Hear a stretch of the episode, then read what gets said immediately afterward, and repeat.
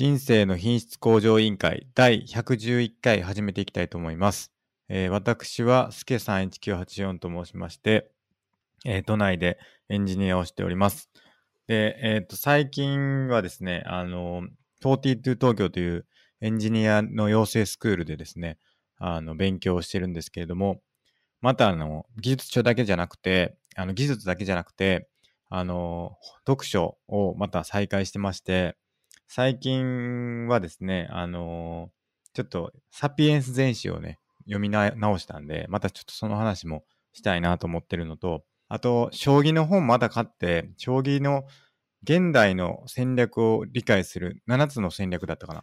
なんかそういう本を買いましてね、それを読んでるんですけど、あの、将棋の本っていうのは、あのー、符号、77歩とかっていう符号でね、あの、語られることが多くて、なかなか理解しにくい、一般人理解しにくいっていうのを、まあ、あの、できるだけ一般の人でもわかるように言語化した本っていうんで、なんかちょっと面白そうだなと思って読んでます。っていう感じで、まあ、読書が趣味なんですけれども、えっ、と、バイブルはですね、1日外出力班長となってますので、どうぞよろしくお願いします。はい、D マゴットです。関東のとある会社で会社員やっております。哲学が大好きで、大学も哲学で卒業しました。今ドラにドハマりしております。格闘技は大好きで、グラップリングっていう技の格闘技やっております。そして人生の目標は悟りを開くことです。よろしくお願いします。よろしくお願いします。えっ、と、そんな2人でですね、時にあのゲストの方をお呼びしながら、まあ、どうすれば人生の品質を向上させられるかということを、まあ、議論してですね、あの答えを導き出していく、そんなポッドキャストになっております。で、YouTube の方でライブ配信をしておりまして、えっ、と、水曜日の夜9時からですね、あの、大体配信してますので、まあ、そちらでですね、よければ、あの、視聴していただければ、あの、コメントとかいただければ、あの、紹介させていただきたいなと思ってますので、えーぜひ、あの、ご視聴いただければと思います。あの、人生の品質向上委員会で YouTube で検索していただければ、あの、出てくるかなと思うんで、チャンネル登録の方をよろしくお願いします。で、お便りを募集してまして、えっ、と、Twitter の方でですと、シャープ i q o l というハッシュタグをつけてつぶやいていただければですね、あの、お便りとしてご紹介させていただきたいなと思うのと、あと、質問箱の方はですね、匿名で、あの、質問を投げられるようになってるんで、まあ、もし議論したい、してもら、したいっていうようなことがあればですね、あの、投稿していただければね、あの、こちらでご紹介させていただきたいなと思ってますので、まあ、そちらでもよければ、あの、投稿いただければと思います。あと、公式サイトですね。公式サイトは、scrapbox.io スラッシュ IQOL という、あの、サイトの方でやってますので、よければそちらも、あの、見ていただきながら、あの、各回にどんな内容を話したかということを載せてますので、あの、よければ興味あるところを、あの、聞いていただければなと思っております。以上ですね。はい。はい、よろしくお願いします。よろしくお願いします。じゃあ今日はですね、お便りがいくつかいただいてるんで、早速いきますかね。はい、はい。じゃあ1通目いきま1す。通目どっちからいきますか？えー、上の方。上からいきますか？ちょっとこれね、僕、えーはいあの、そうですね、下の方を先に下の方いきますか。はい。じゃあ、お願いします。はい、えーこれ質問箱でいただいたことものです。えーはいさん、D とさん、こんにちは。迷惑をかけるという言葉わかりません。今、えー孤独孤立言われてますが、孤独を訴えている人は迷惑の言葉をよく使っているように感じます。その人なりの迷惑をかけるという思いから、周りの人やえー家族に発信せずに、えー詰まる傾向に思えます。爆音など道徳的な迷惑はもちろん許されませんが、えー知人や家族の窮地を知り相談されることを迷惑と捉えますか？そもそも迷惑って何なのでしょう？えーすけさん、D マコットさんはどう考えますか？とのことです。ありがとうございます。はい、えーありがとうございます。どうですか、孫さん。そうですね。まあ、その文脈によって迷惑をかけるの意味はだいぶ変わってくるんですけど、えー例えば、この途中から言った、迷惑をかけるという思いから周りの人や家族に発信せずっていうのは、うん。なんかちょっと劣等コンプレックス的な、えーわざと、うんまあそういう理由をつけてうん。発信しないっていう選択をうんわざとしてるようなその言い訳に聞こえたりしますね。うん。おー、そうですか。はい。まあその場合によると思いますけどね。はいはい。でも結構ある、ありそうですけどね、なんか、あのーちょっと迷惑ちゃうかな、みたいなので、あのーやめとこうかな、みたいなこととか、はい。ありそうですけどね、すごく。ああ。まあなんか前もすけさんのその話したとしたような気がするんですけど、はい。でも他人が困ってる他人を助けるって、まあ、僕は、はですけど、うん誰しも喜ばしいことだと思うので、うんうん。まあ、そこは、まあ、本当に困ってたら遠慮せず発信してもいいと思うし、うんうんうん。まあ、周りの人は、うんあのこれすごいいい言葉だと思うんですけど、うん何か困ってることがあったら言ってねみたいな。ことを一言言っておくと、うん。いい関係が築か築けるんじゃないかなと思います。確かに。はい。ちょっとこれ僕思ったんですけど、こはいの話見て、あの結局迷惑をかけるっていうのは、結構その人とというか、その、なんだろう、その事柄そのもの だけに閉じないなと思ってて、あの結局、例えば爆音を立てるっていうのがあったとして、はいその。爆音を立てるっていう行為だけであの迷惑かどうかっていうのはなかなか規定できないんじゃないかなと思ってて、まあはい。誰がやったとかどういう文脈でやってるかとか、うんまあ、なんかそういういろんなこう付随するものとセットだなって思ってますと。はい。はい。でなんかなんていうんですかねその同じことをまあだからそれ何が言いたいかというと同じことをお願いするとかやってほしいとか相談するとかにしても結局結構その言い方だったりとか関係性とかでその迷惑に感じるかどうかでかなり変わるなって思うんですよねなんかうん。例えばおまあなんかすごい迷惑やなって思うことでもちょっとなんか言い方変えるだけ全然迷惑やなって思わへんかったりとか全然あると思うんですよね、だからなんだろうなその事柄だけで迷惑かどうかっていうよりかはそれをどう依頼するかとかどう頼むかとかどうやったかとか、まあ、まあ気遣いをしたとかなんかそういうのにかなり依存する概念なんじゃないかなって思うんですよね。そうですね。うん、あのまずうん。事実があって、そこに我々は解釈を加えてうん、考えてるんで、そうそうその解釈次第で迷惑じゃなかったりすることももちろんあるかなとは思います。そうなんですよ。だからこれかなりあの関係性っていうか前のアドラーの文脈とかなり近いと思うんですよね。なんか人との関係性で生まれることじゃないですか、迷惑って多分。一人で迷惑になるってないですよね、多分。一人の世界ではい。迷惑ってないですよね、多分。まあ自分がやったことが次の日の自分にとって迷惑っていうのはあるかもしれないですけど。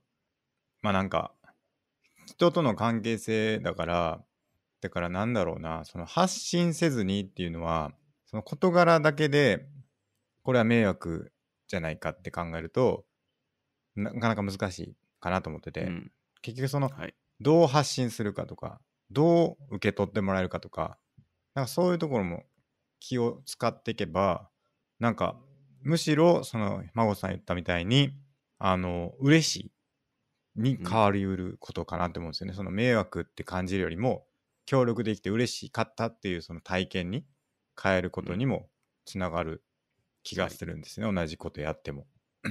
だから、そこはかなり僕は注意してるというか、あるかなと思いますね。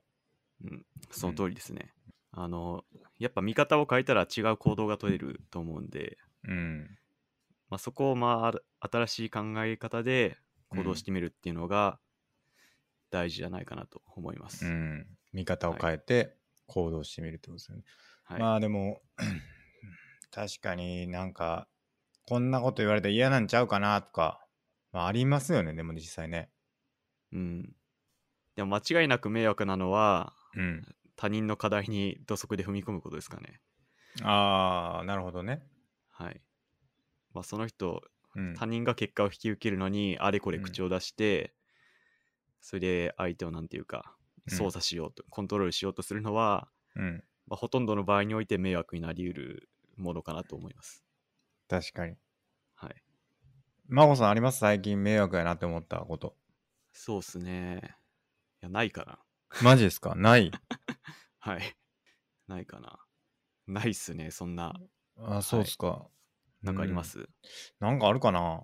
地震とかね。天変地異。そ そうっすねそ。そこまでいくと僕も花粉が迷惑だなとかあります。そうですよね。はい。いやもう確かにそう考えると花粉とかはかなり迷惑ですよね。もう間違いなく迷惑です。それ何なんでしょう？べ迷惑って何なんでしょうっていう質問ありますけど、迷惑っていうのは何なんでしょうか、そう考えると何なんですかね。片方が嫌だと思うことですかね。少なくとも。まあそうですよね。はい。まあ僕と花粉っていう、まあ、うん対人関係じゃないですけど、はい関係において、花粉さんは、うんなんか頑張って、まあ花粉飛ばしてるかも、で満足かもしれないですけど、うん僕は嫌なんで、うん、そこで迷惑になっちゃってるのかなと。確かに。はい。確かに。もうだから、これって結構い一方向の考え方というか、花粉がいくら頑張ったところで無理なんですかね、それは。え、つまりどういうことですか？花粉が、そのなんか良かれと思ってやってるとか、はい。まあ、さっきの僕の言い方じゃないですけど、なんか言い方変え、言い方っていうか、その、まき散らし方をちょっと変えてみるとか、まあ、迷 迷惑には違いないですよね、でもね。それは。やり方変えても。そうですね。花粉さんがそういう対策をしてくれるならありがたいですけど、残念ながらできないんで、そうですよね。でも、はいひ。ょっとしたら、花粉症にさせない花粉の飛ばし方っていうのがあるかもしれないですよね。ひょっとしたら。わかんないけど。杉の木が、うん。あの、なんかあると。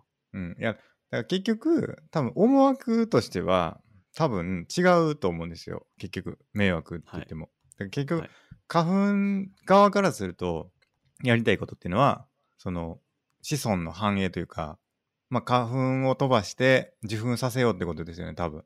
はい。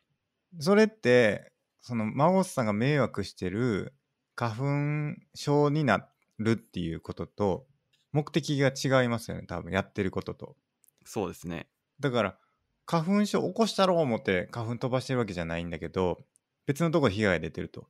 だから、まずそこがずれてるってことは、はい。まあ、対策のしようがあるんじゃないかなって僕は思ったんですよね。まあ、うん花粉は何ともなんないかもしれないけど、はい。その、まあ、人と人であれば、はい。まあ、ある人が何かしたと。で、それが別の人の迷惑と感じることであったときに、その A さんがやったことっていうのが B さんの迷惑だったときに、A さんは B さんに迷惑かけようと思ってやってないんだったら、その A さんが本来やりたかったことっていうのは、その B さんに迷惑かけない形で実現できる方法っていうのがあったんじゃないかっていうことが考えられるんじゃないかと思うんですね。うん。もし迷惑かけることが目的なんだったら、ちょっとどうしようもないと思うんですけど、そこが違うってことは、何かその迷惑を回避する方法っていうのがあるかもしれないじゃないですか。うん。それを考えてみるっていうのは、まあ結構一個、なんか、いいことなんじゃないかなと思うんですよね。そうですね。人同士ならそれができると思うんで。で花粉に関してはそうですよね。だから、人間のこと考えてくれてないってことですかね。そうなりますね。はい。でもひょっにとしたら、前の蚊の話あったじゃないですか。はいはい。蚊がなんで痒いかっていう。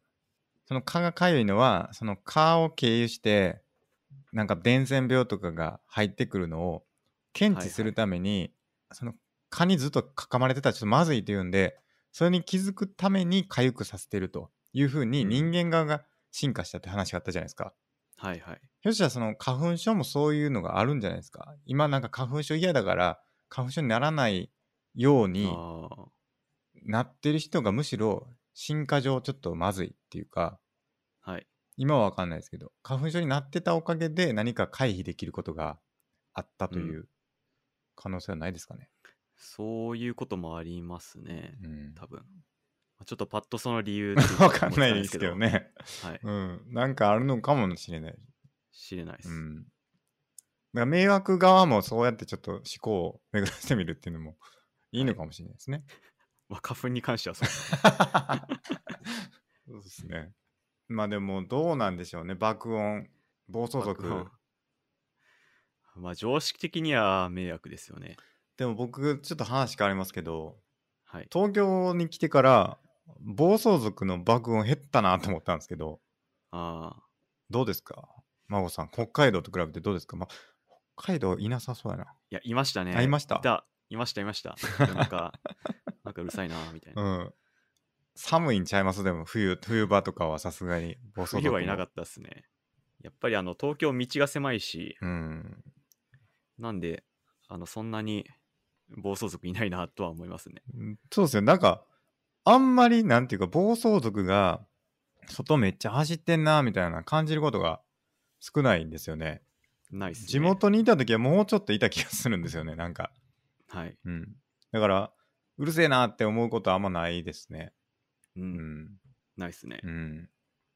なんか最近のその暴走族の集まり方が変わってきてるっていうのを記事で読みましたね。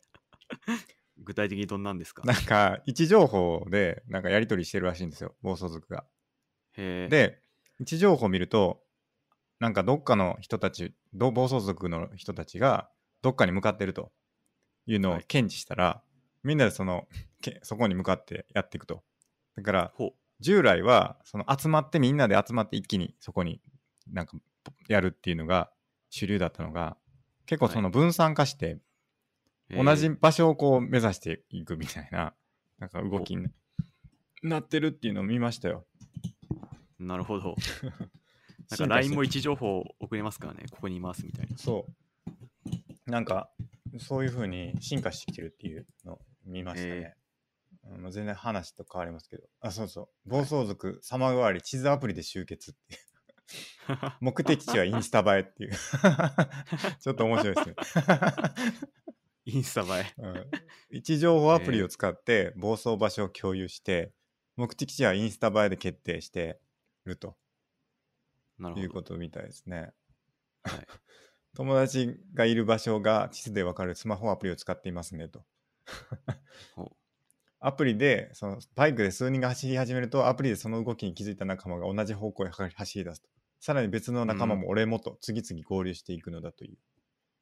ことらしいです、時代で変わってます時ね。代でだいぶ変わってますね。しかもこのなんか書いてるのが神戸っていうね。やっぱ神戸ちょっと暴走族多いのかな？ひょっとしたら。僕がいた地元ですけど。うん、かもしれない。うん、うーん。らしいですなるほどな。迷惑迷惑ですけどね夜中寝てる時にすんごいでかい音でやったらはい。さすがに迷惑ですけどねそうっすね。ちょっと別の話していいですか？あどうぞ前話したっけな？はいスケさん人生で110番したことあります？110番ですか？はい。警察。いやないですねないですねないっすか？はい僕人生で1回だけあって、へえなんか夜中外でずっと警報が鳴ってて、怖っそれで目が覚めたんですよね。はいはいはいでずっとしばらくしても収まんないんで、はいはいそれで1回だけ110番したことあります。外っていうのは家の外ですか？家の外です。え東京に来てから？東そうですね、関東で。関東ではい。えでどうなったんですか？それはで、なんか自転車の警報らしくて、警報だったらしくて、あ自あ、転車なんか見つかりましたたみたいな。自転車？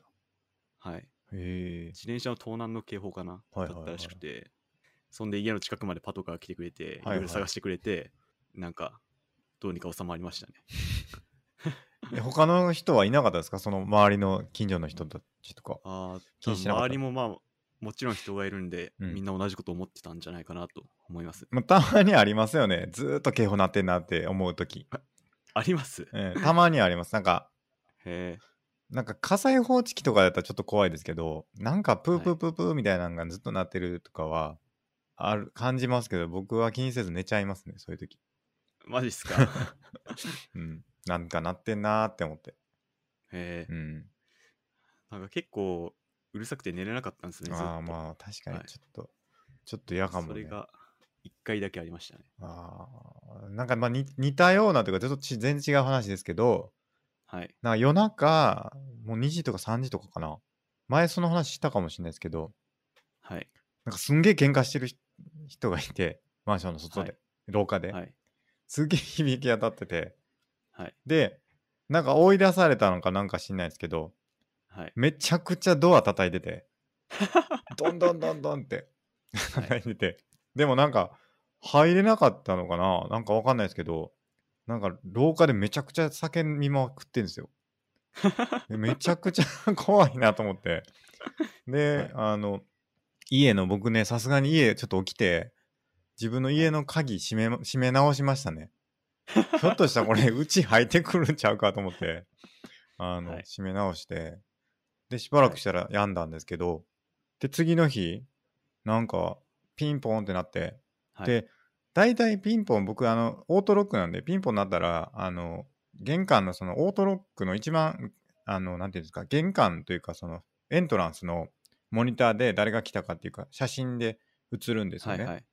でもその家の前に来てた場合ってあの真っ白い画面になっててあの分かんないというか、その家の前だってことが分かるんですよねで家の前にきの人だったんですよピンポンになったのがはい。でなんかどどこどこ警察ですか言って。えー、これ俺はい。やってもうたかなんかやってもうたかなと思って。あー怖くないですか？家の そのオートロックじゃなくて内側まで入り込んできてピンポン鳴らされたらはい。もうやったと思いますよねなんか僕が。はい。はい。だったんですけどそれはなんかその昨日なんか揉めてませんでしたか？みたいな。昨日かな？なんか揉めてました？みたいなことなんか言ってて。えー、はい。いや、ちょっとわかんないですとか言って、俺もな なんで言わなかったのかわかんないんですけど、ちょっとわかんないですって言っちゃって、あじゃあ大丈夫ですって言っていなくなったんですけど、えー、なんか事件かあったんかなみたいな感じで、うん。ちょっと怖かったですね。えっていうの、まあ110番じゃないですけど、まあなんかー、はい。ね、あの、怖かったっていう話だけなんですけどね。ちなみに、逮捕の場合は、早朝に来るらしいですよ。あ、そうなんですか。本当朝早くに来るらしいです。怖っ。なんかやったかなと思って。全く身に覚えないぞと思って。怖かったですね。な早朝か。なるほど。え孫さんありまなんす？いや、家に警察来来たことはないっす、ね。あないですか。家に警察来るのマジで怖いですよ。そうっすね。うん。もうだっそれてはなんか、ね何ですか？制服着てる人が来たんですか？あそうですね。2人組の警察官でしたね。開けたら。へうん。えなるほど。言ってよって思って。ちょっと 言っといてみたいな感じでしたけどね。僕からしたら、はいはいはい、うん。そうっすね。うん、もう言わずに来るってもう逮捕しに来てますよね確実に、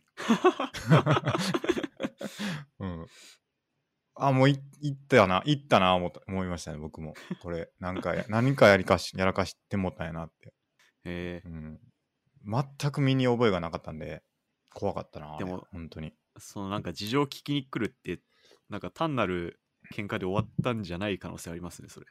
うんちょっと怖いですよねなんかね。はい。うん、何かしらの事件に発展してたかも。うん、次の日じゃなかったかもしれないですね。23日経ってたかもしれないひょっとしたら。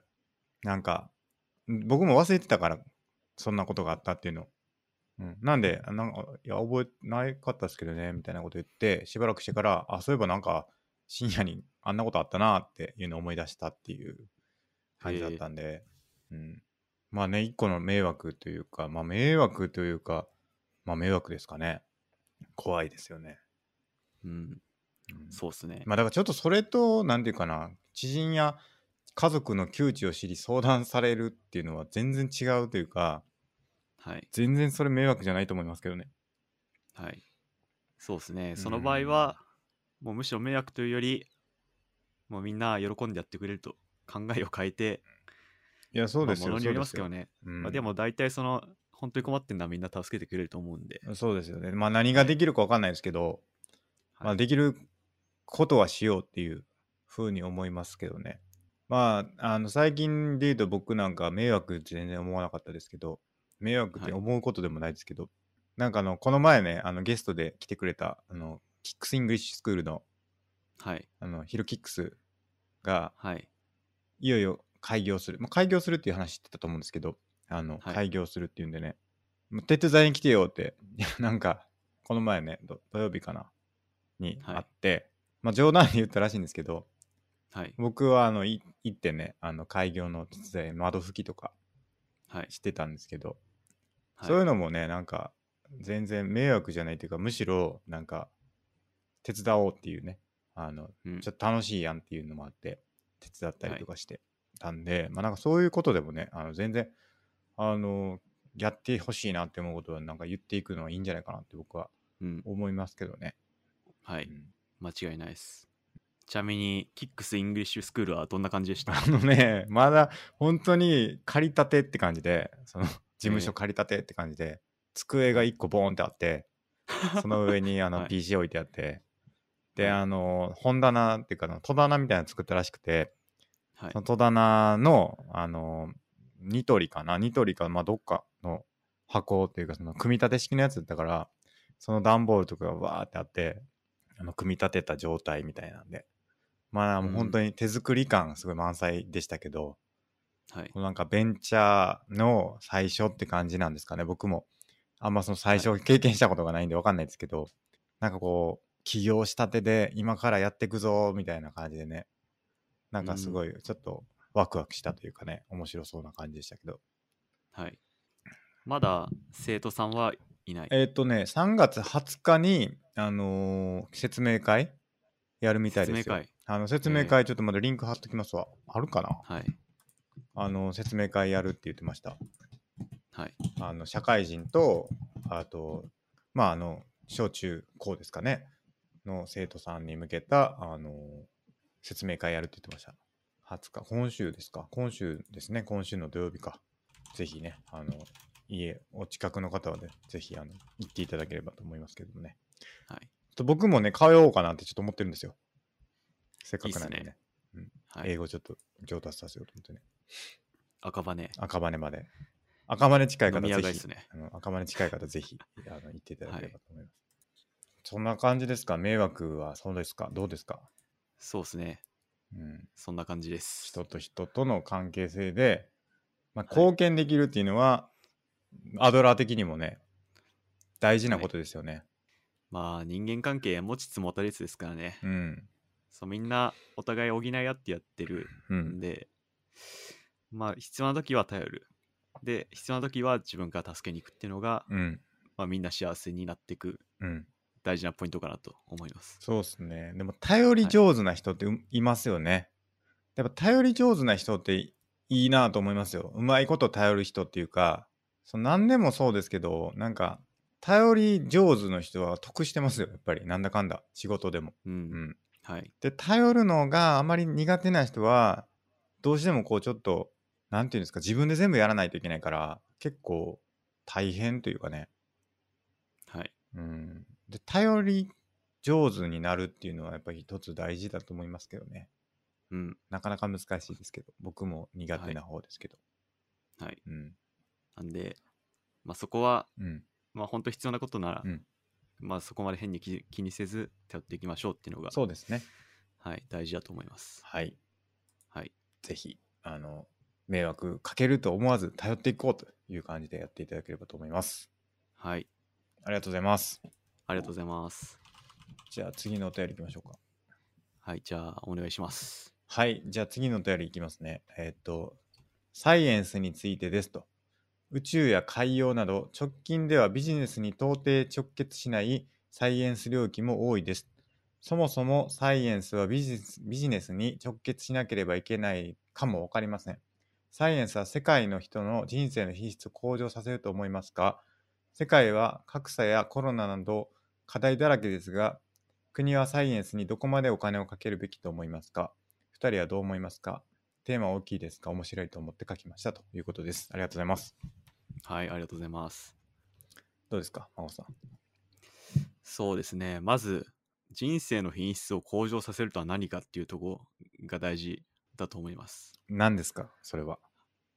僕はうん幸せになるかどうかだと思うんですよね。はい。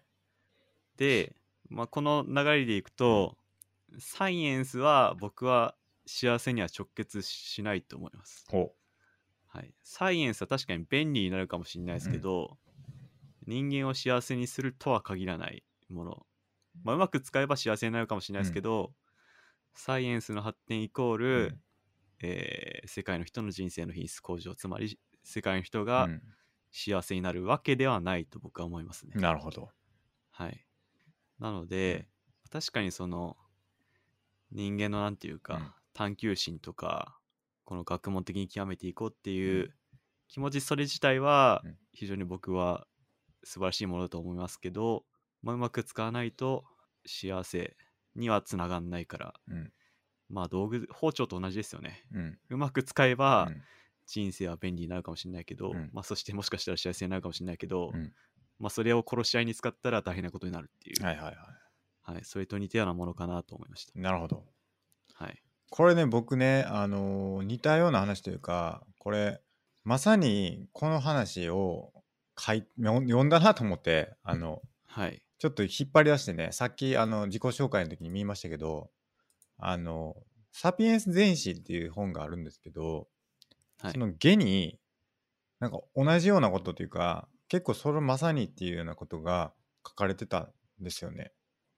なんはい。でちょっとその話をちょっとしたいなと思うんですけど、うなん、か、このね、だからちょっと、まず、あの、この直接的な答えに行く前に、ちょっとどんなことが書かれてたかっていうのも、あの、ちょっとはい。ずつ読み解いていきたいんですけど、あの、僕がこれまず読んでてね、面白いなと思ったのが、そのサイエンス、まあ、科学技術っていうのと、テクノロジーっていうのが、紐づいてなかった時代があるっていうのが書かれてたんですけど、それってわかります？サイエン僕はサイエンスとテクノロジーってなんか結構同じような概念のものだと思ってたんですよね。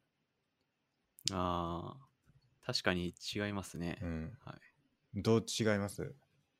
多分サイエンスは一つの考え方っていうか、うんそれこそ暗黒時代が抜けてルネサンス以降に発展してきたような考え方だと思うんですけど、うそれ以前特にキリスト教の暗黒時代とかはサイエンスっていうものが存在しなかったけど、まあ家建ててたし、はいはいはいはい。まあ、もしかしたらレンガ作ってたかもしれないし、うんうんうんそれはテクノロジーっているから、うんうんそこで若干の差異があるのかなって僕は今ああ、そう、そうですね。まさになんかそんな感じで、えっ、と、僕の理解っていうか、まあ、テクノロジーって、あの、ウィキペディアによると、ちょっと待ってくださいね。クノロジーね。テクノロジーっていうのはウィキウィキペディアによると、あの特定の分野における知識の実用化とされたり、科学的知識を個別領域における実際的目的のために工学的に応用する方法論とされるっていうふうに書いてて結局なんかなんて言うんですか？僕の理解ではこのあのまあ火火がありますよね。火が火が起きありますよね。火って燃える火ファイヤーですか？ファイヤーってあるじゃないですか。で、フはい。ァイヤーそれ自体に対する研究っていうのが、まあ、例えば科学だとするとだからどうやって火が起きるかとか、何がも、うん。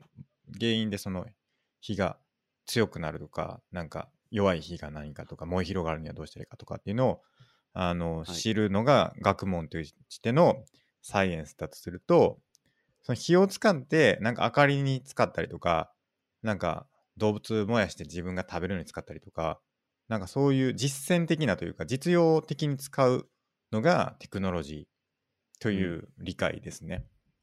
たはいはいはい。でこれがあのそもそもあの結びついてなかったと昔は。っはい。ていうことらしいんですよね。そのうん例えばその1500年以前、まあ、近代以前と近代以後であのそこが結構大幅に変わってきたというのがはいあるらしいんですよ。だから結局そのこのお便りでいくと結局その、まあ、今で言うとビジネスだと思うんですけど昔はその支配とかまあなんかなんていうんですか？新しく国を見つけるとか、まあ、そういう事業をやってたと思うんですけどはいそれにその科学っていうのが紐づくんだっていうのが、まあ、昔はなかったとはいいうのが書いてありましたね。だから例えば、えっ、とね、その、例えば火薬とか、はいその火薬とかって、なんか、すごい昔に発見されてたらしいんですよね、中国とかで。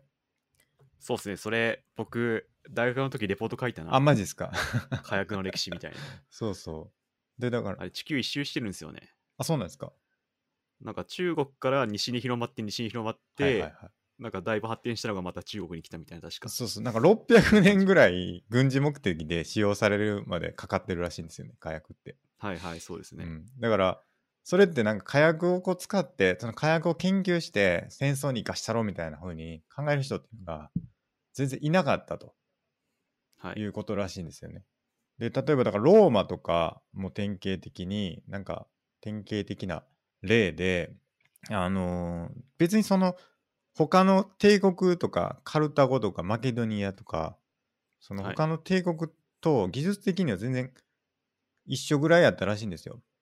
うん。でその優位性っていうのはその効率的な組織とか、うん。まあ、鉄の規則とか、まあ、なんか大規模な予備兵力のおかげであって、なんか別に技術的にどっちが優れてたからローマがこう制したとかじゃなかった。だから。ローマ軍も別に研究開発部門とかを作って、そのテクノロジー的に差を作ってやろうみたいなことを全然考えてなかったから、その結局その、なんだろうな、科学技術を研究した結果、テクノロジーで勝てるみたいなのに結びつく。まあ今で言うと多分だから科学技術を研究して、それをテクノロジーとして生かすと儲かるみたいなのに、こう、なかなか繋がってなかったというのがあるみたいですね。古代ローマは、あちょっとまたちょっと話してますけど、塩野七海っていう人のローマ人の物語っていうのが楽しいですね。あ僕もそれねあの読もうと思ってたんですけど読んだ 読もうとして一巻で挫折した経験がありますね。はいくっそ長いです。あれ17とかもっとあるかな？20巻とかあってましたっけ？まあ文庫だともっと半端ないですね。はいまあでもた楽しいですよ。はいはいはいはいはいまあ本当歴史史実に忠実ではないと言われてますけど、うんうん。読み物として楽しいですね。はい。もう一回挑戦しようかな。そうですね。うん。時間があれば、ぜひ。そう。だからその、まあ、ローマもそうですけど、結局19世紀に なるまで、その軍事面の革命っていうのは、テクノロジーじゃなくて、組織上の変化うん。の産物で、はい。その、結局その2つの異なる文明がぶつかった時もそのテクノロジーの格差でどっちかが勝つ勝つとかあるいはそのテクノロジーでこう凌駕してやろうみたいなことを、まあ、考えなかったのが、まあ、10世紀19世紀までで結局そのうん。テクノロジーっていうのはそれまでもいっぱいあったんだけど、その学者がその体系的な科学研究を行うんじゃなくてそのなんか無学な職人たちっていうのが、まあ、試行錯誤を繰り返すことで、まあ、生み出してきたっていうのが、まあ、ずっとは続いてたみたいですね。でこのなんかこう500年1500年以後ぐらいからそのサイエンスにあの、うん。投資することでテクノロジーにつながるんだっていうことを、まあ、生み出したっていうのが、まあ、あのフランシス・ベーコンらしいです。はい。うん、あほう。17世紀初期か。にそれを両者を紐付けたっていうのがあったと。科学とテクノロジーっていうのは、そもそも全く別の領域だったのがもう最近だともうかなり近いものっていうか、まあ、科学研究したらそれが当然テクノロジーにも活かせるよねっていう風になってきてるっていううん。ことがあるみたいです。はい。でその話でちょっと面白かったのがでなんでこう急にそうなったのかっていうことらしいんですけどことなんですけどそのここはい。500年ぐらいで、あの一気にそのそこがつながってあの科学を生み出していこうというかテクノロジーを開発していこうってなったかっていうことなんですけどそれはそのやっぱり近代以後その昔からその理解しようとしてきたらしいんですよね。その結局、はい。あの何あの月までの距離とかなんか天体のこととか、まあ、昔も研究してたじゃないですか、結局いろんなアリストテレスとかもやってたわけじゃないですか。なんですけどそれとい圧倒的に違うのが何かというとその進んで無知を認める意思が出始めたというのがあるらしいです。その結局、うんそれまでっていうのはその無知なものっていうのはないというふうに考えてたということなんですね。だから全て知ってると。でそれは全部そのキリスト教の聖書に書いてあると。でそこに書いてないことっていうのは些細なことだから別に知る必要がないことだっていうふうにの世界観だったのがそのまあ僕ら知らんよねってなったらしいんですよね。あの1500年ぐらいに。で、まあ、それの典型的なの例がなんか世界地図だって書いてるんですけど世界地図って、そのそれまでってあの空白の部分がなかったらしいんですよ。なんかいろんなものが怪物とか書かれたりとかなんかちょっとわからんところはなんかこう埋めてなんか適当に作られたらしいんですけど、はいその、まあ、コロンブスとか、まあ、コロンブスぐらいまでもまだ全部分かってると思ってたらしいんですけどそのそれ以後ですよね。なんかアメリカ発見したあたりとかっていうのはその空白世界地図に空白が多くなってきててでその空白の部分っていうのは自分たちが知らないっていう領域なんですけどその知らない領域っていうのを認めてそこにから知識を得ようとする、まあはい。そういう挙動に変わっていったと。それが一番そのこの今日の発展というか近代以後のあのんんなんていうんですか、異常なスピードの発展っていうのは、そのうん無知を認めることになったっていうのが、あのはいまあ、大事なんだということ、大事になってたんだということらしいです。なるほど。で、ですね。で、で、ちょっと戻るか。うんちょっとね、最後までいきますけど、あのーんで、結局その、科学が、まあ、無無知のことをしあの知って、まあ、無知であるということを知って、それを、あの探求していく。えーっと、ちょっと待ってくださいね。あ、そう。それで、その、結局じゃあ、そのサイエンスと、あのテクノロジーがどうやって紐づいてきたかっていうことなんですけど、はい。その、まあなんかここに書いてる理由、主な要因としては、その、植物を求める植物学者と植民地を求める海軍士官っていうのがかなり似たような考えを持っていたっていうのが一つあって、まあ、科学者も征服者もなんかお互いその無知を認めるところから出発して両者ともその外の世界がどうなっているか見当つかないというところを、まあ、お互いその無知を認めることから出発してですねでその新しい発見をすることっていうのからそのそこからその知識を得てそれを活用していこうっていうなんか探求心っていうのがお互いそなんか一致したと利害が一致したということらしいです。だから従来はその征服するっていうのはその単に自分たちの世界観をその広めるっていう考え方が多かったらしいんですよ。だからどっかの国を占領するとかっていうのはそのうん自分たちの色に染めてやろうみたいな感じでどんどんどんどんやっていくことが多かったんだけどその科学そのテクノロジーと紐づき出した地域っていうのはその新しい地域に、ね、あるものとか未知のもの自分たちが知らないものをゲットするとそれを活かせるんじゃないか何か新しいことを得られるんじゃないかっていうそういう知的欲求みたいなのがかなり、あの強くなってきていてでお互いそこの知らないだから結局その新しい世界に自分たちのことを知ら知らしめてやろうっていうのは自分たちがこうパーフェクトだから自分たちをあの広めればいいんじゃんっていうその無知を認めない姿勢なんだけどその新しいところには新しいものがあるに違いなって思うっていうのは、まあ、自分たちが知らないっていうことを、まあ、認めているからこそそういうことができるんだっていうことのようですと。うん。うん、大丈夫ですか？ちゃんと伝わってますかね、はい。伝わっちゃんとてます。言えてますか僕？これちょっとねちゃんと説明するの難しいなと思って。でね、はい。で結局でもそのあのまあ結局あのその科学じゃあ科学のその優先順位みたいなのも結局でもあのなんていうんですか？あのそのイデオロギーと一致しないとあの栄えることはできないと。だ結局それをやって何になるのかっていうことがその説明できないとなかなかこうなんていうんですかねその投資してもらえないっていうのは今も昔もうん。変わらないと。だから結局そのなんていうんですかねそのさっき真帆さん言ってましたけど新しいサイエンスっていうのがどう使われるかとかってはい結。局人が使うんじゃないですか。だからナチスが使えばみたいな話とかっていうのもあるわけじゃないですか。だからら結局そのサイエンスそれ自体にはその良いも悪いもなくてどう使うかとかでそのうんどう使われるかっていうその思想イデオロギーみたいなところがあのセットになってくるものになるから結局そうのん。科学をこう研究したい人っていうのも、まあ、そこの説明っていうのが、まあ、どうしても必要必要になってきていてそれができてる研究領域しか今も昔もあのなんか投資してもらえないっていうのはある、うん。あると。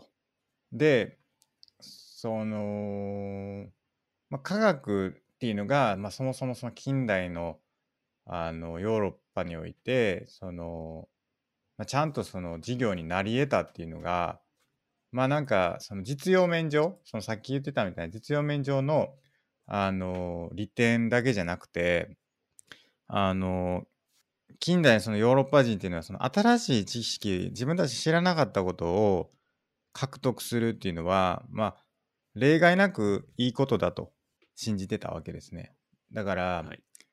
新しい知識を生み出す帝国は素晴らしいと。進歩的で前向きだみたいな印象を与えることができていて。で、うん。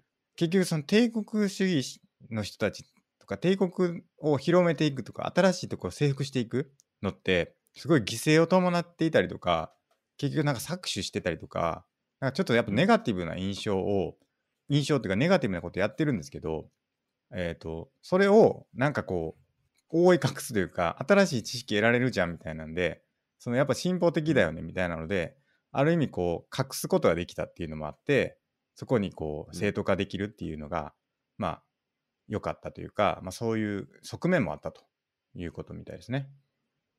うんで何がいい 何が言いたいかちょっとよくわからなくなってきましたけどあのーまあ一旦ちょっとここまでしておきますか。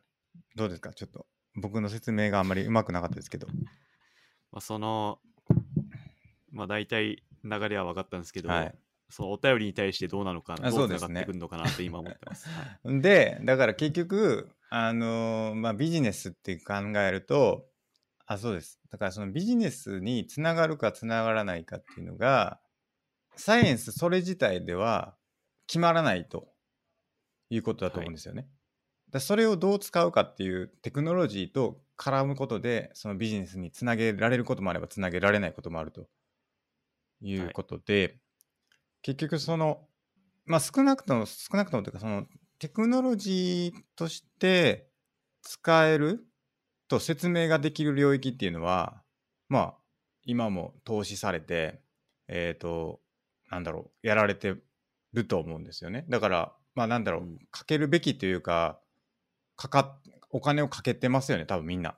じゃあそうじゃない領域に投資するのって何の意味があるんかっていうてかそのな、うん何の意味があるのかというかその投資を得られるのかっていう話と投資すべきなのかっていう話がありますよねうん。だからはい。そのビジネスに直結しなさそうななんかうん。領域ってあると思うんですけど、うんそこにはなかなかお金が集まらないっていう現実があると思いますしそこに対してじゃあお金をかけるべきなのかっていう話がありますよね。でそこにどう思うかっていうやっとこう戻ってくるわけですけど。えっと、はい。僕はこの本読んでてですけどはい。あのなんていうのかな。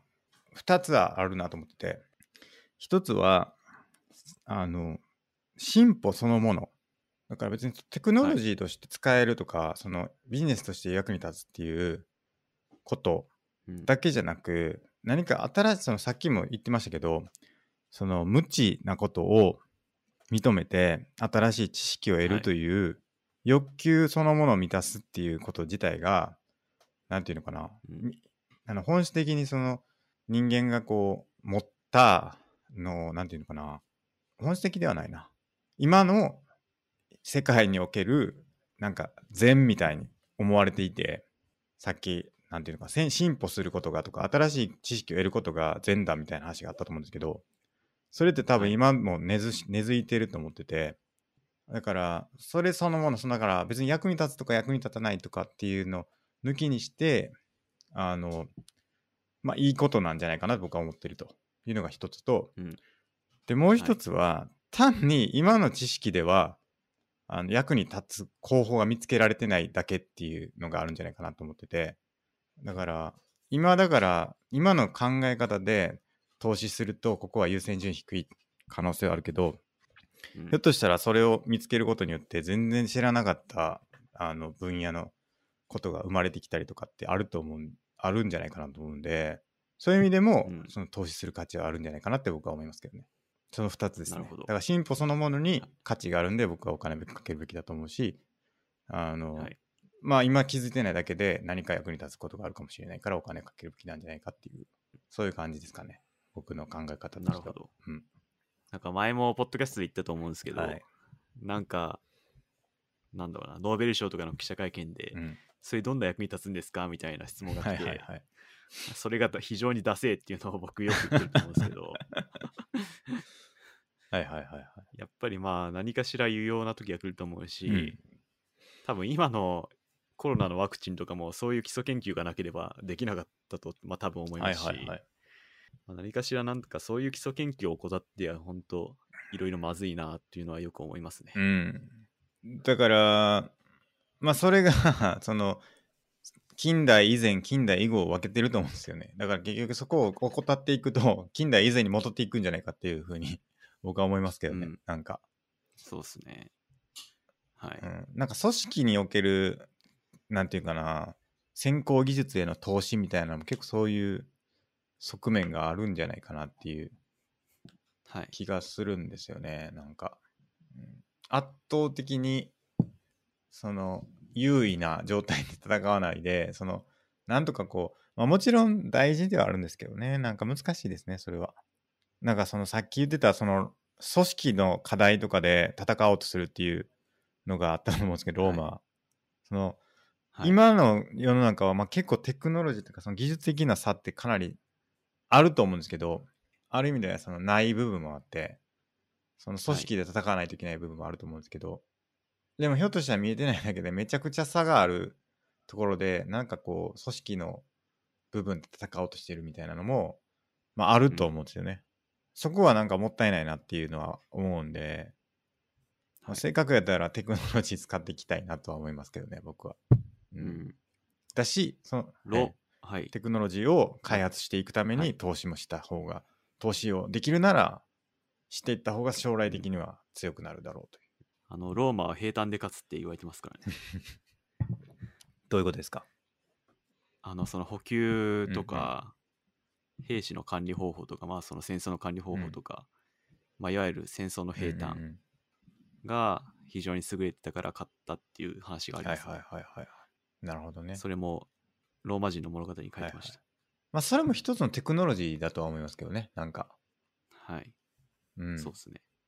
まあでもだから、その、あと一個ね、ちょっと言いたかったっていうか、あの、言いたかったというか書いてあったことがあって、はい。結局そのなんでこれができるようになってるかっていうことなんですけどそのお金をかけれるかというかまあ言うたら将来への投資じゃないですか、今直近のその基礎研究とかもそうだと思うんですけどはい。なんでそれをやれるかっていうのにその、なんかその結局今よりも将来が良くなるっていうことがなんか保証されてる？保証されてるというかある意味それを信じてるからこそできるわけだということが書かれてて、あのまあそれが信用だというふうに書いてたんですけどあの従来はその結局今より昔昔の方が良かったっていうふうに考えることが多かったと。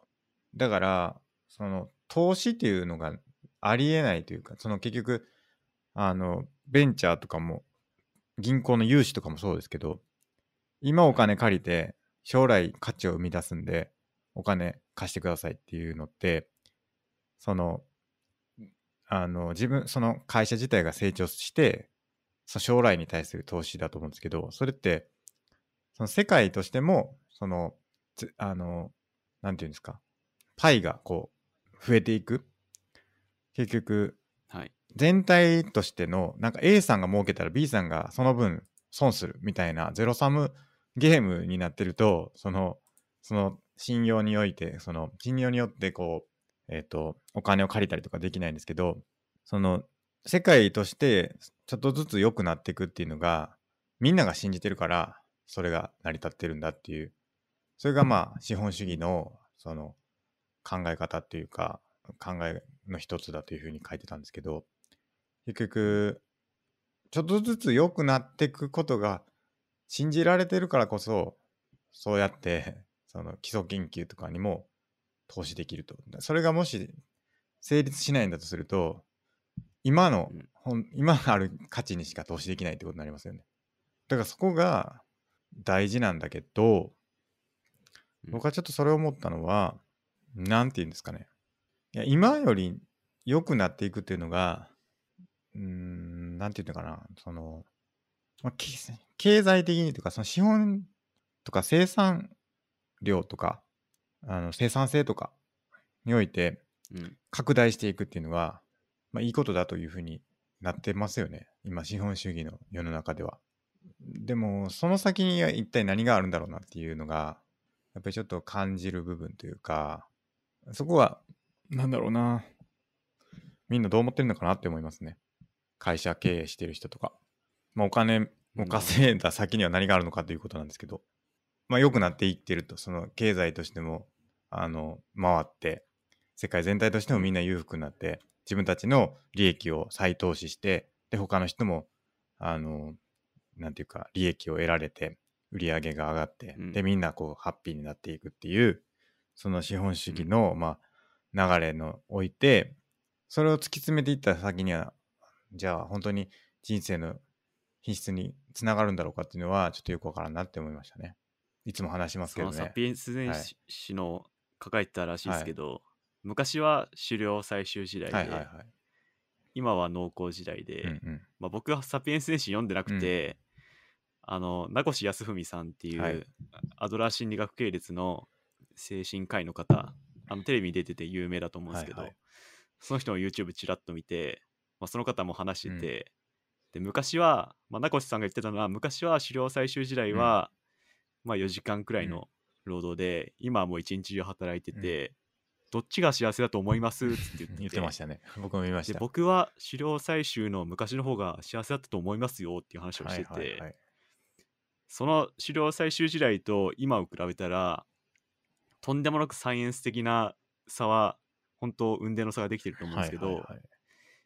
にしても昔の方が幸せだったとしたら、このサイエンスは幸せには一切寄与してないっていうことになりますよね。そうですね。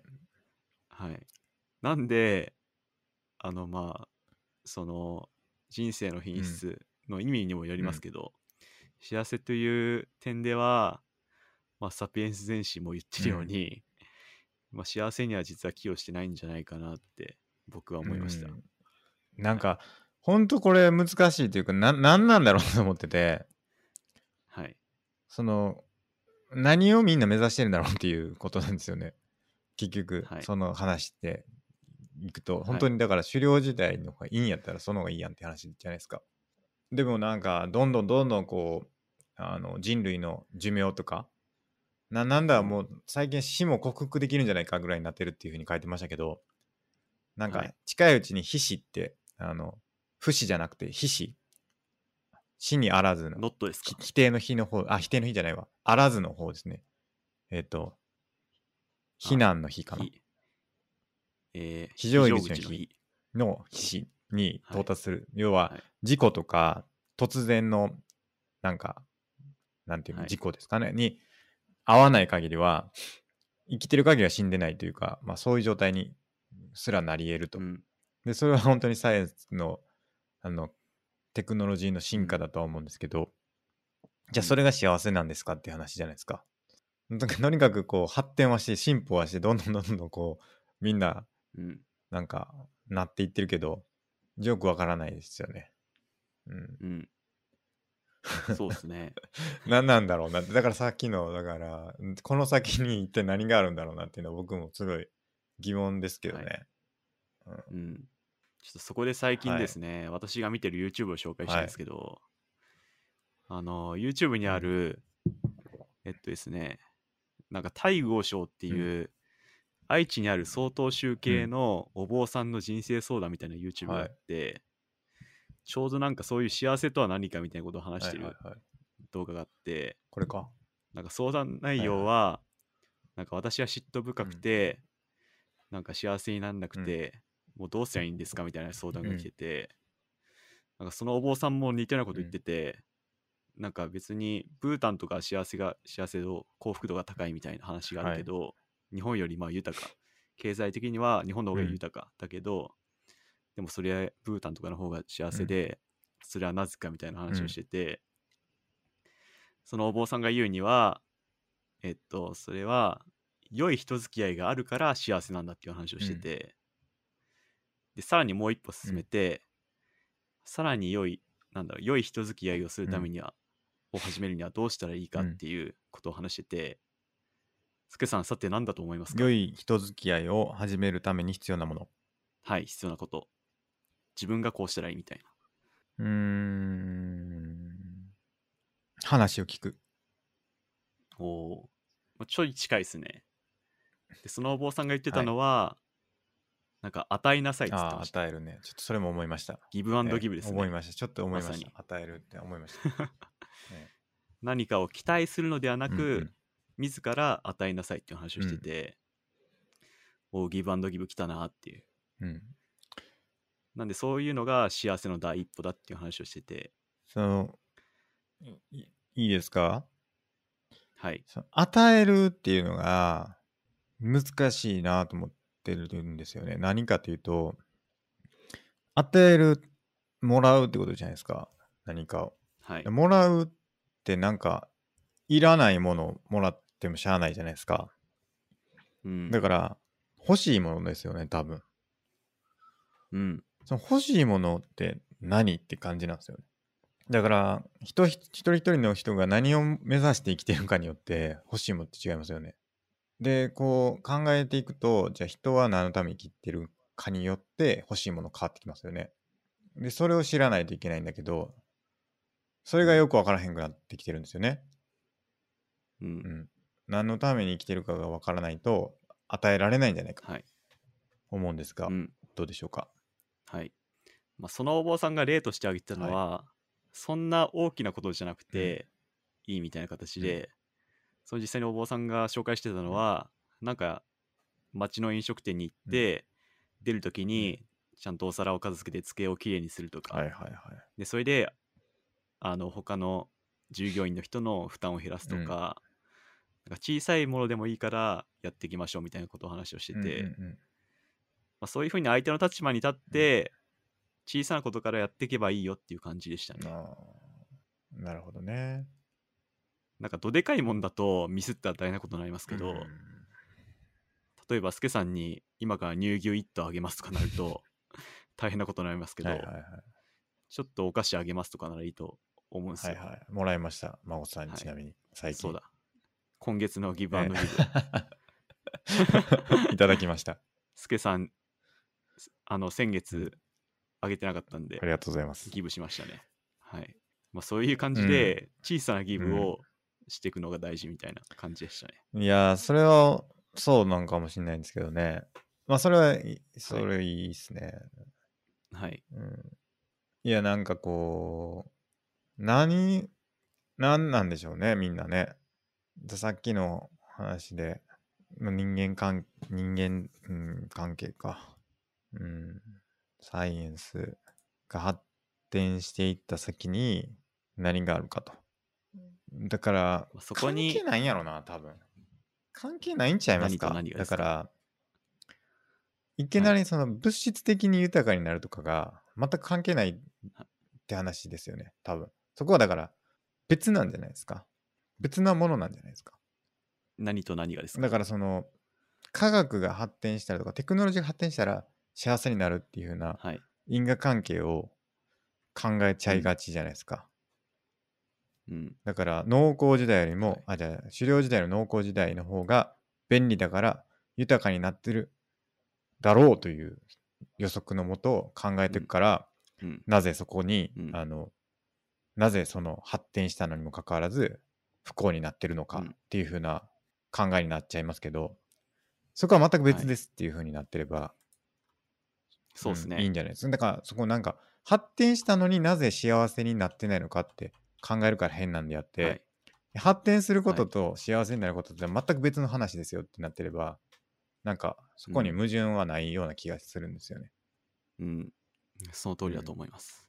だから、なんだろう、テクノロジーを発展したらいいんじゃないですかって いうことですけどね、僕が思ったのは。その、はいなんか因果関係があるわけじゃないから、テクノロジーがないから幸せになるでもないわけですよ、だから結局。うんうんだから、便利なのは追求したらいいんじゃないっていううん。気はしますけどね。はいはい。それと幸せになるっていうことははい全く別物だから、それぞれその追求していかないといけないことであって、そのうん。そこに因果関係はない。だからテクノロジーとか便利を追求したから不幸せにどんどんなっていくっていうもんでもないとうん。いうことかな。うん。はいはいはい。まあ、僕もサイエンスは発展す、サイエンスとテクノロジー発展したら、幸せにつながる可能性もあるけど、まあそこで不幸にもなる可能性もあるし、そうでまあ、そこは本当、使いようっていうか、んんんん。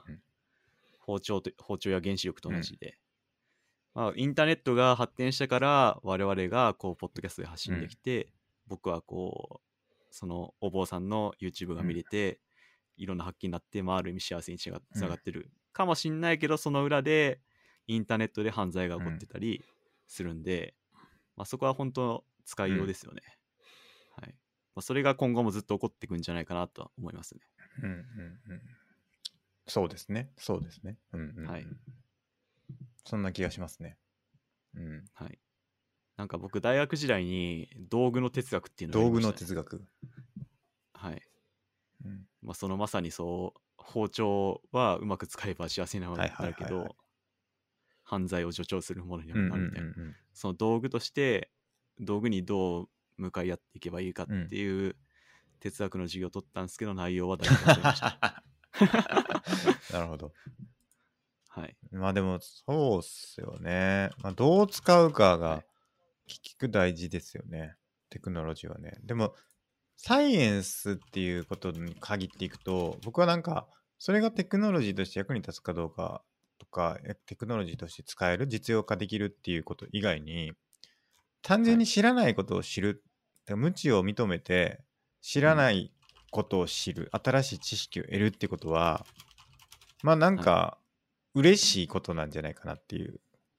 その人間にとってというよりそこまででかい話じゃなくてもいいんですけど僕にとってですけどうん。はなんかすごい嬉しいことだから、それはなんか一個いいことなんじゃないかなって思いますけどね、なんか幸せの要素の一つとしても、新しい知識を得る、でそのためには自分の無知を認めてないとなかなか難しいよっていうことだと思うんですよね。でで無知を認めてさえいれば、新しい知識っていうのをどんどん得られる可能性が高いからなんかやっぱりおごらない謙虚な気持ちを持つということが大事だということを僕は学びましたけどね俺読んでね、はい、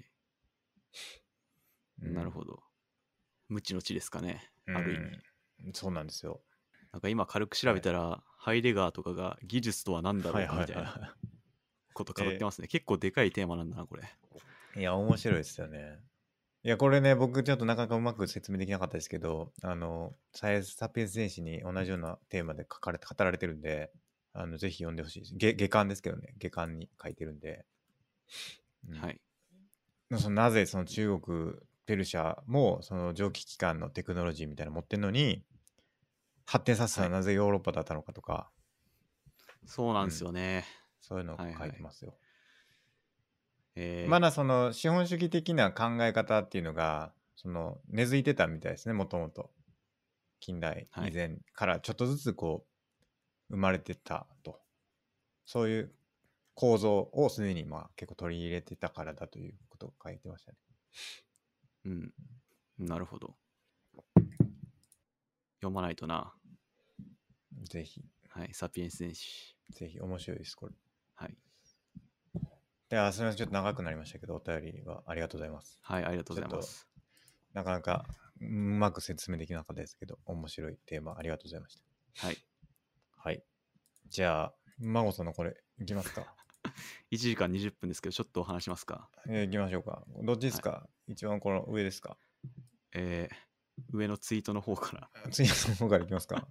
いきましょう、じゃあのツイッターであ。はい。今のなんていうかいろんなたくさんつぶやかれてるワードをまとめてくれるあトレンドだそう、はいはいそれですねそういう機能があるんですけど、はい。春から東大というハッシュタグが使えた 見ました、見ました。ツイッターのはいはいツイートが6000件くらいあったらしいんですよね。まあだからこれっていうのは、受験生がつぶややくことですね。受験生が合格したぞとはい。いうので、春から東大はいだということつぶやいたツイートのはずってことですよね。春から東大なんで、春から予予備校じゃないんで、春から東大にあの行きますよと、入学しますよと、通いますよということですね。はい。しかも、はいあの、まさに東大の学部の合格発表らへんの時にトレンドになってたんで、はいはい、見ました、見ました。学部受かった人だと思うんですけど、いや、めでたいですね。はい、めでたいですおね。めでたい。おめでたいってなんか言い方あれですけど、めでたはおめでとうございますという感じですね。はい、うんおめでとうございます。はい。なんですけど、はい、6000件くらいあったらしくて、6000人受かったんですかね。はい。ツイッターだけですからね。まあ、ツイッター、まあ、全員つぶやくわけじゃないですから、はい。まあ、大体どれぐらいですか？半分くらいですか？もっそんなつぶやなんか30%ぐらいですかね？つぶや多くても、ね多くてや考えて。やってない人もいると思うし、言わない人もたくさんいると思うんで。ですよね。まあ、25%としたら、まあ、はいこの4倍近くが合格したと言っても過言ではないですかね。はい。つまり、2万4千人ぐらいですかね。はい。はいはいはい。に計算上はなるんですけど、はい。実際は1学年3000人なんですよね。おかしいですね。おかしいですね。どういうことですか、これは？いや、ちょっとわかんないです。これ一体どういうことなんでしょうか？はい。ちょっと僕もわかんないですけど、はい。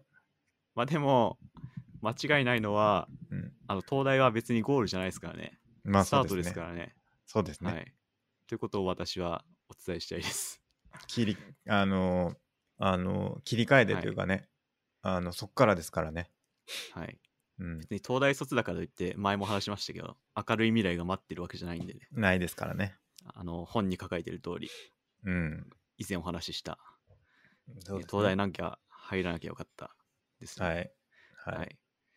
なの確かに。で、あの、ツイッターにいた6000人の方は、ちょっとその、考えをね、持ちながら、新しい生活を始めていただけたらなと思います。確かに。2万4千人。約はい2万4千人。そうですね。僕なんか昔聞いたことあるんですけど、はい。その日本の大学で、一番卒業生が多いのが東大だって聞いたんですけど、本当ですか？あー国公立で一学年で一番多いのは東大のはずです。その、だから通算っていう意味で、要するに、ああ、今。昔からあるからってことですね。昔からいある大学だからっていう意味で、その通算で見ると一番、その合計一番多いって聞いたんですけど、昔。えー、あそれ聞いたことないですけど、ありえそうですねん。そんな話を聞いた、本当か嘘か分かんないですけど、なんかそういうのを聞いたことがありますね。はいはいえー、なるほど。確かあの3000、人なんでね。うん、私立で一学年だったら日大が一番多いはずです。はいはいはいはいはいはい。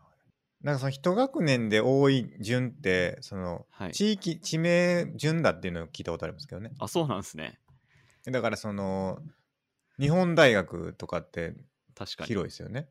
日本一番アジア大学とかってあるじゃないですか。だからもっとアジアさらに広いですねだからもっとだから入学が、だから近畿大学とかも近畿だから比較的広いですよね。えーだからその一地域を指す言葉よりも、より広い言葉を指す大学の方が入学人数が多いっていうふうに聞いたことありますけどねうん。確かになんか関係ありそうですね。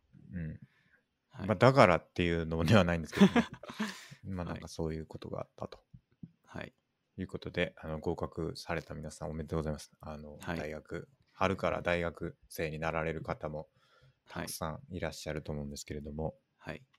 我々あのこのポッドキャストではですねあの大学生活というのは非常に重要であるというふうに考えておりましてですね、あのはい。いかに大学生活を過ごすべきかというあのポッドキャストも第何回ですかあれは。エピソード5。ご 早いな。はい。エピソード5でねあの語ってますのでねあのぜひはい。それを聞いていただいて、あの復習してはい。大学生活挑んでいただければと思いますね、多分そのエピソード5を聞くか否かで、その残りっていうかこれからの4年間のクオリティが断然違うと思うんで。すごいな 間違いないですねはい。あとあの、ボブさんの回ですよね。少年ボブさんの回あの時に、あ、はい。なんか確か、あの頃やってたらよかったことみたいなはい。話をしてた時に、エピソードなんだっけなちょっと調べますわ。うん、いや、そういう時って、あの頃やったらよかったのやらなかったっていう後悔の話はい。が多くなりがちだけども、むしろやってよかったことを共有した方がいいんじゃないかっていうんで、はい。まあ、その時にちょっと話しましたかね大学生とか若い時にやってそこれは良かったっていう話を確かしましたかねちょっとしましたね。うん、それもちょっといいかもしれないですね。エピソード71でした。71の時にね、そういう話もしたので、あのぜひあの大学生の、大学生だけじゃないですけどね、はい。あの皆さん聞いていただきたいなと思いますね。はい。はい。じゃあ皆さんちょっと頑張ってくださいね。はい。頑張ります、僕らもね。はい。一緒に頑張っていきましょうと。一緒に頑張ります。はい。じゃあメインテーマお願いします。メインテーマ？こっから？いや、僕いいですけど、じゃあ話しますか？じじゃあちょっと手短短にいきますあか。お願いします。その、さっき話した対豪商の YouTube で、僕結構感動したのが別でまたあって、はい。乱れた感情を整え、心のマスターになる方法っていう、あの、題名の YouTube の動画あったんですけど、なんかその和尚のうん。お坊さんの YouTube の動画たくさん見てるんですけど、はい。なんかすごいいつも日常生活で心が乱れて怒ったりして、うん。全然そのうまくできませんみたいな話をしてて、うん。でどうすりゃいいんすかっていう。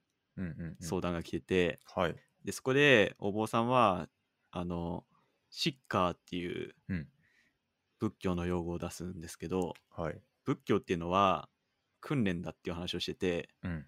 例えばすごいサッカーのドリブルの本読んだとこでドリブルできるわけじゃないみたいな、うん。うん。うんそこには知識を入れていかにこううん自分の身にしていくかみたいなその技術を実際に実行できるようになっていくかっていう話をしてて、うんまあ何事もそうだなと思ってて、うん。うん。まあ、仏教もそうだしアドラー心理学もそうだし、まあ、もしかしたらスケさんがやってるプログラミングとかも本読んだだけじゃなくてうん自分で書けるようになるみたいな、うんすごいだいぶだ断絶があってその断絶をどう埋めていくかが大事かっていう話をしてて、うん。うん。あやっぱ仏教のその教えを収めてる人も同じなんだなって思いました。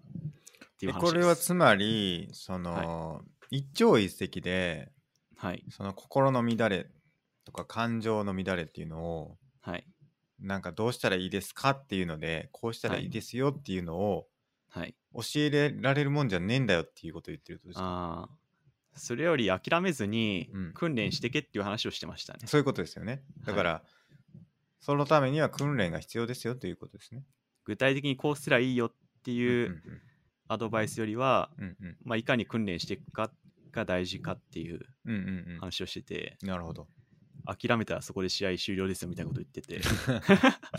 スラムダンク読まれたんですかね、この方は。から。もしれないです。そういうそんな話をしてて、うんあのまあ、そこで諦めてやめたやっぱ無理って言ったらそこで終わりだからうん。鍛錬していくシッカーしていくのが大事っていうのをずっと言ってましたね。シッカーっていうのがその鍛える鍛錬するっていう意味ですか？なんか学ぶっていう意味らしいんですけどうん。結構どうやら初めて聞いた。話を聞く限りはその訓練していくっていう意味合いも強いらしいですね、はい。なるほど。はい。なんかちょっと似たような話でというか今日ねあの孫さんに教えてもらったその名越さんはい。の動画見ててあの自己否定は一生99杯でいいっていうの見ました？ああ見たかも。いやでも記憶にないかも。どんな話でした？自己否定と戦うためのえーっと心理学っていうんでね。はい。あの一生99杯でも構わないっていうのを言ってたんですけど。はい。あのこの人この方が言ってたのはそのあ今日もダメだと今日自分ダメだなっていう、まあひある種乱れた感情の一つだと思うんですけど、うん。まあ、なんかそこに、まあ、気づいたうん。というのがもう大きな一歩であるとうん。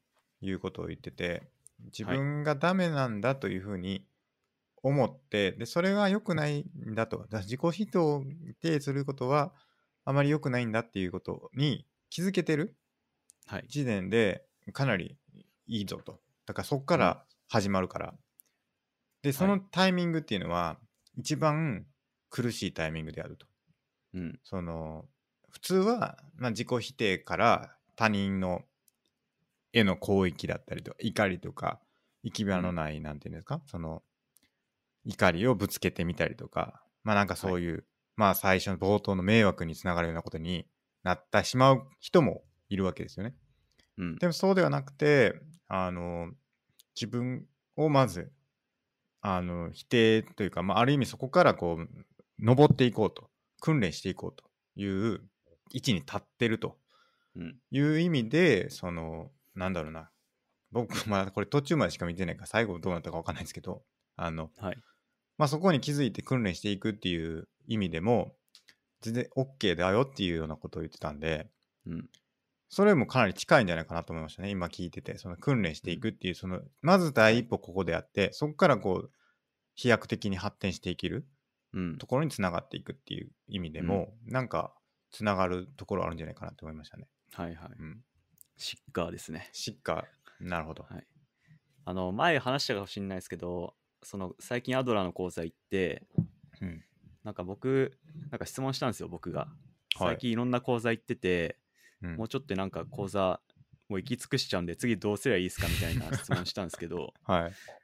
そしたら、アドラー心理学は学ぶのはすごい短い期間でできるけど、うんそれを実行するのが大事で、うんそれが何よりも難しいみたいな話をしてて、うんうんあ、これまさにシッカーだなって思いましたね。うん。なるほどなるほど。はい。しっかりしてますか？シッ。カーししてるつもりです、一応。何しました今日？今日、今日何ですかね。今日は何もしてないかも。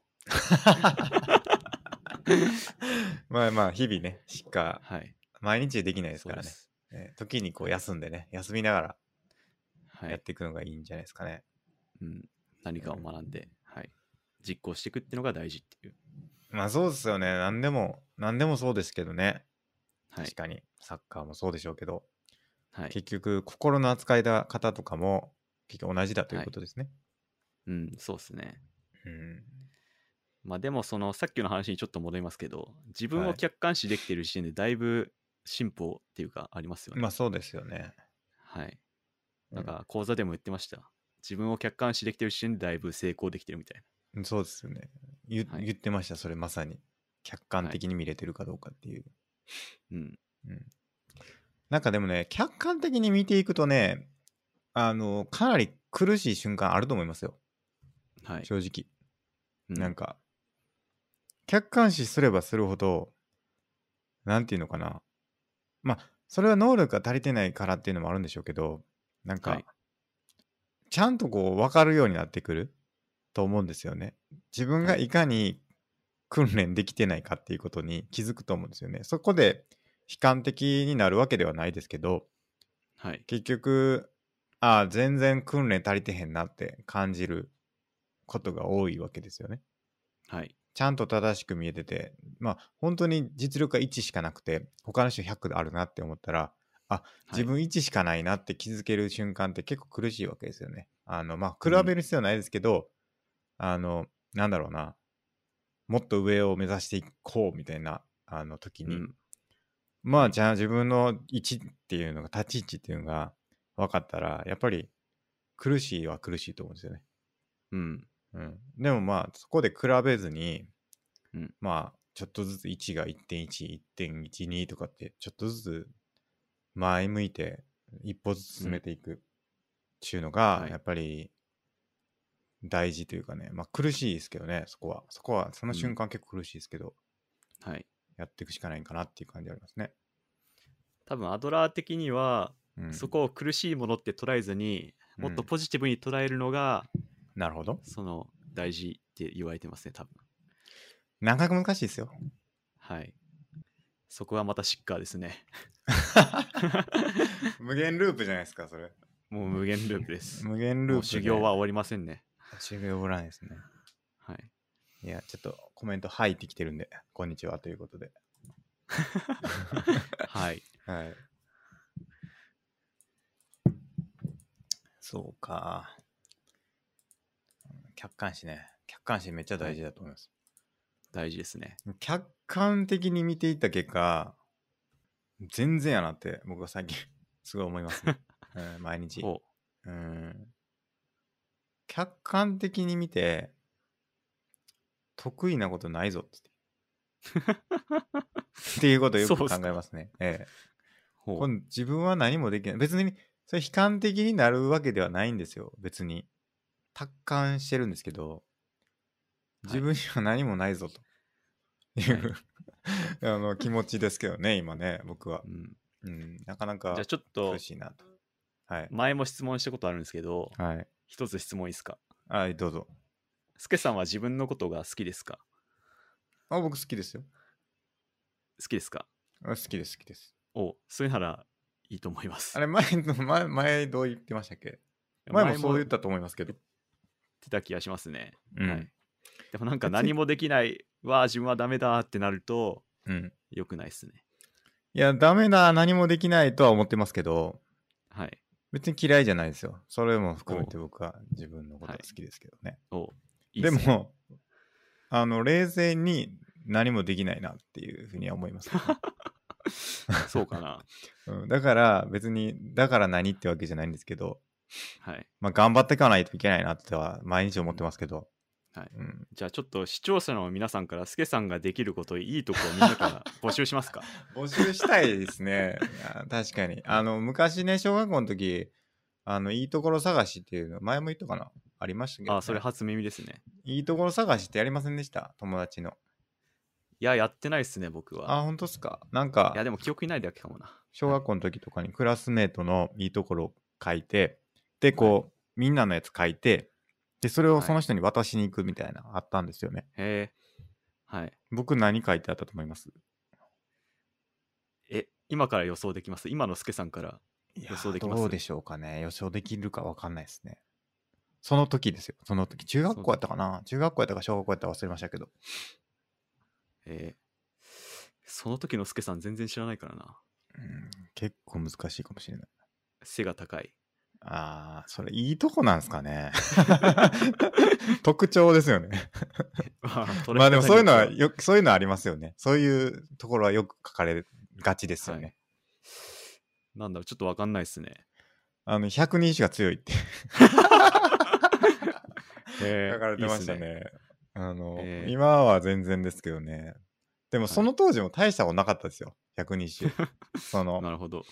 あの、クラスの中では比較的できましたけど、あの、僕、いとことよく小学校、小学校でお正月に百人一首してたんですけど、はい。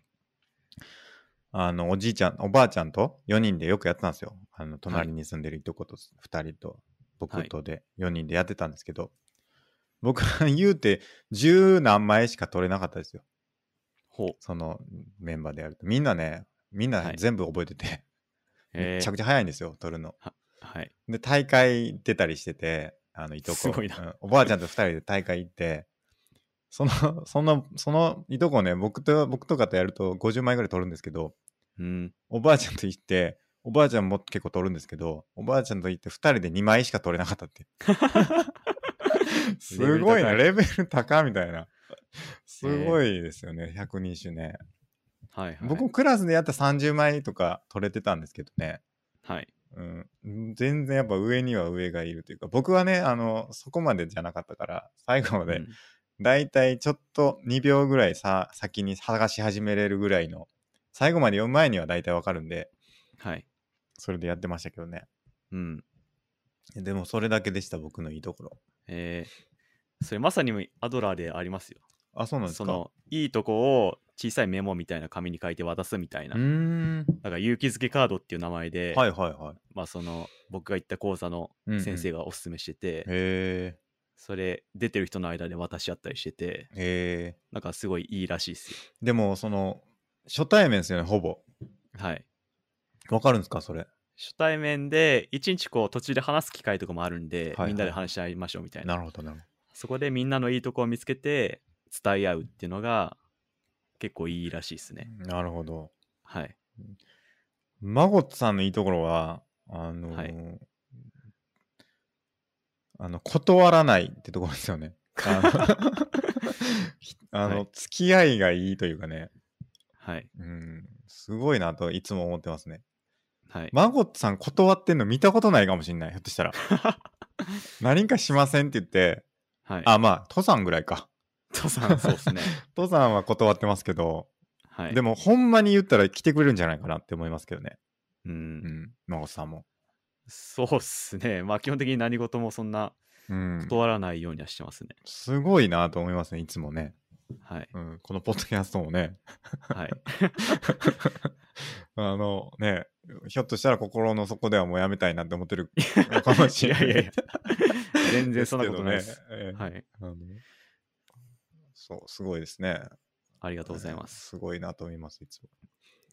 スケさんも結構あると思いますよ。うん。みんなから募集したら。うん僕もたくさんあげると思いますもん。あ、本当ですか？それはありがたいですね。勉強熱心なとことか。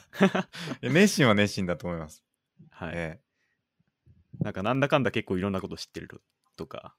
えいやー、知らないですね。はいものは、ものを知らないって言われてますから、いつも。はい。えそのプログラミング、エンジニアの知識がすごいあるとか。えああ、それはもう全くないですね。全くない。全くない。ゼロと言っても、ゼロと言っても過言ではない。そうかな。うん。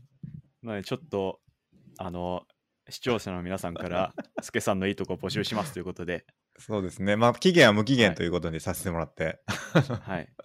あの思いついたらいつか、あの、10年後、20年後、30年後はいでもいいんで、い、つでもいいんでですね、はい送っていただければとはい思。いますね。あの、ハッシュタグ IQL で、質問箱でもいいんで、あの、ぜひ、あの、はい教えていただけると僕も励みになるかなと思いますね。はい。あの、セルフで一通は書いときますね。なかったらさす 恥ずかしいんで。恥ずかしいっていうのも変ですけどね。まあそういうもんなんで、ねはい客観的にね、見てはい。やっていければと思います。はい。はい。まあ今日はそんなとこですか？はい ?1 時間40分なんで。はい。はい。じゃあ、えー本日もご視聴ありがとうございました。ありがとうございました。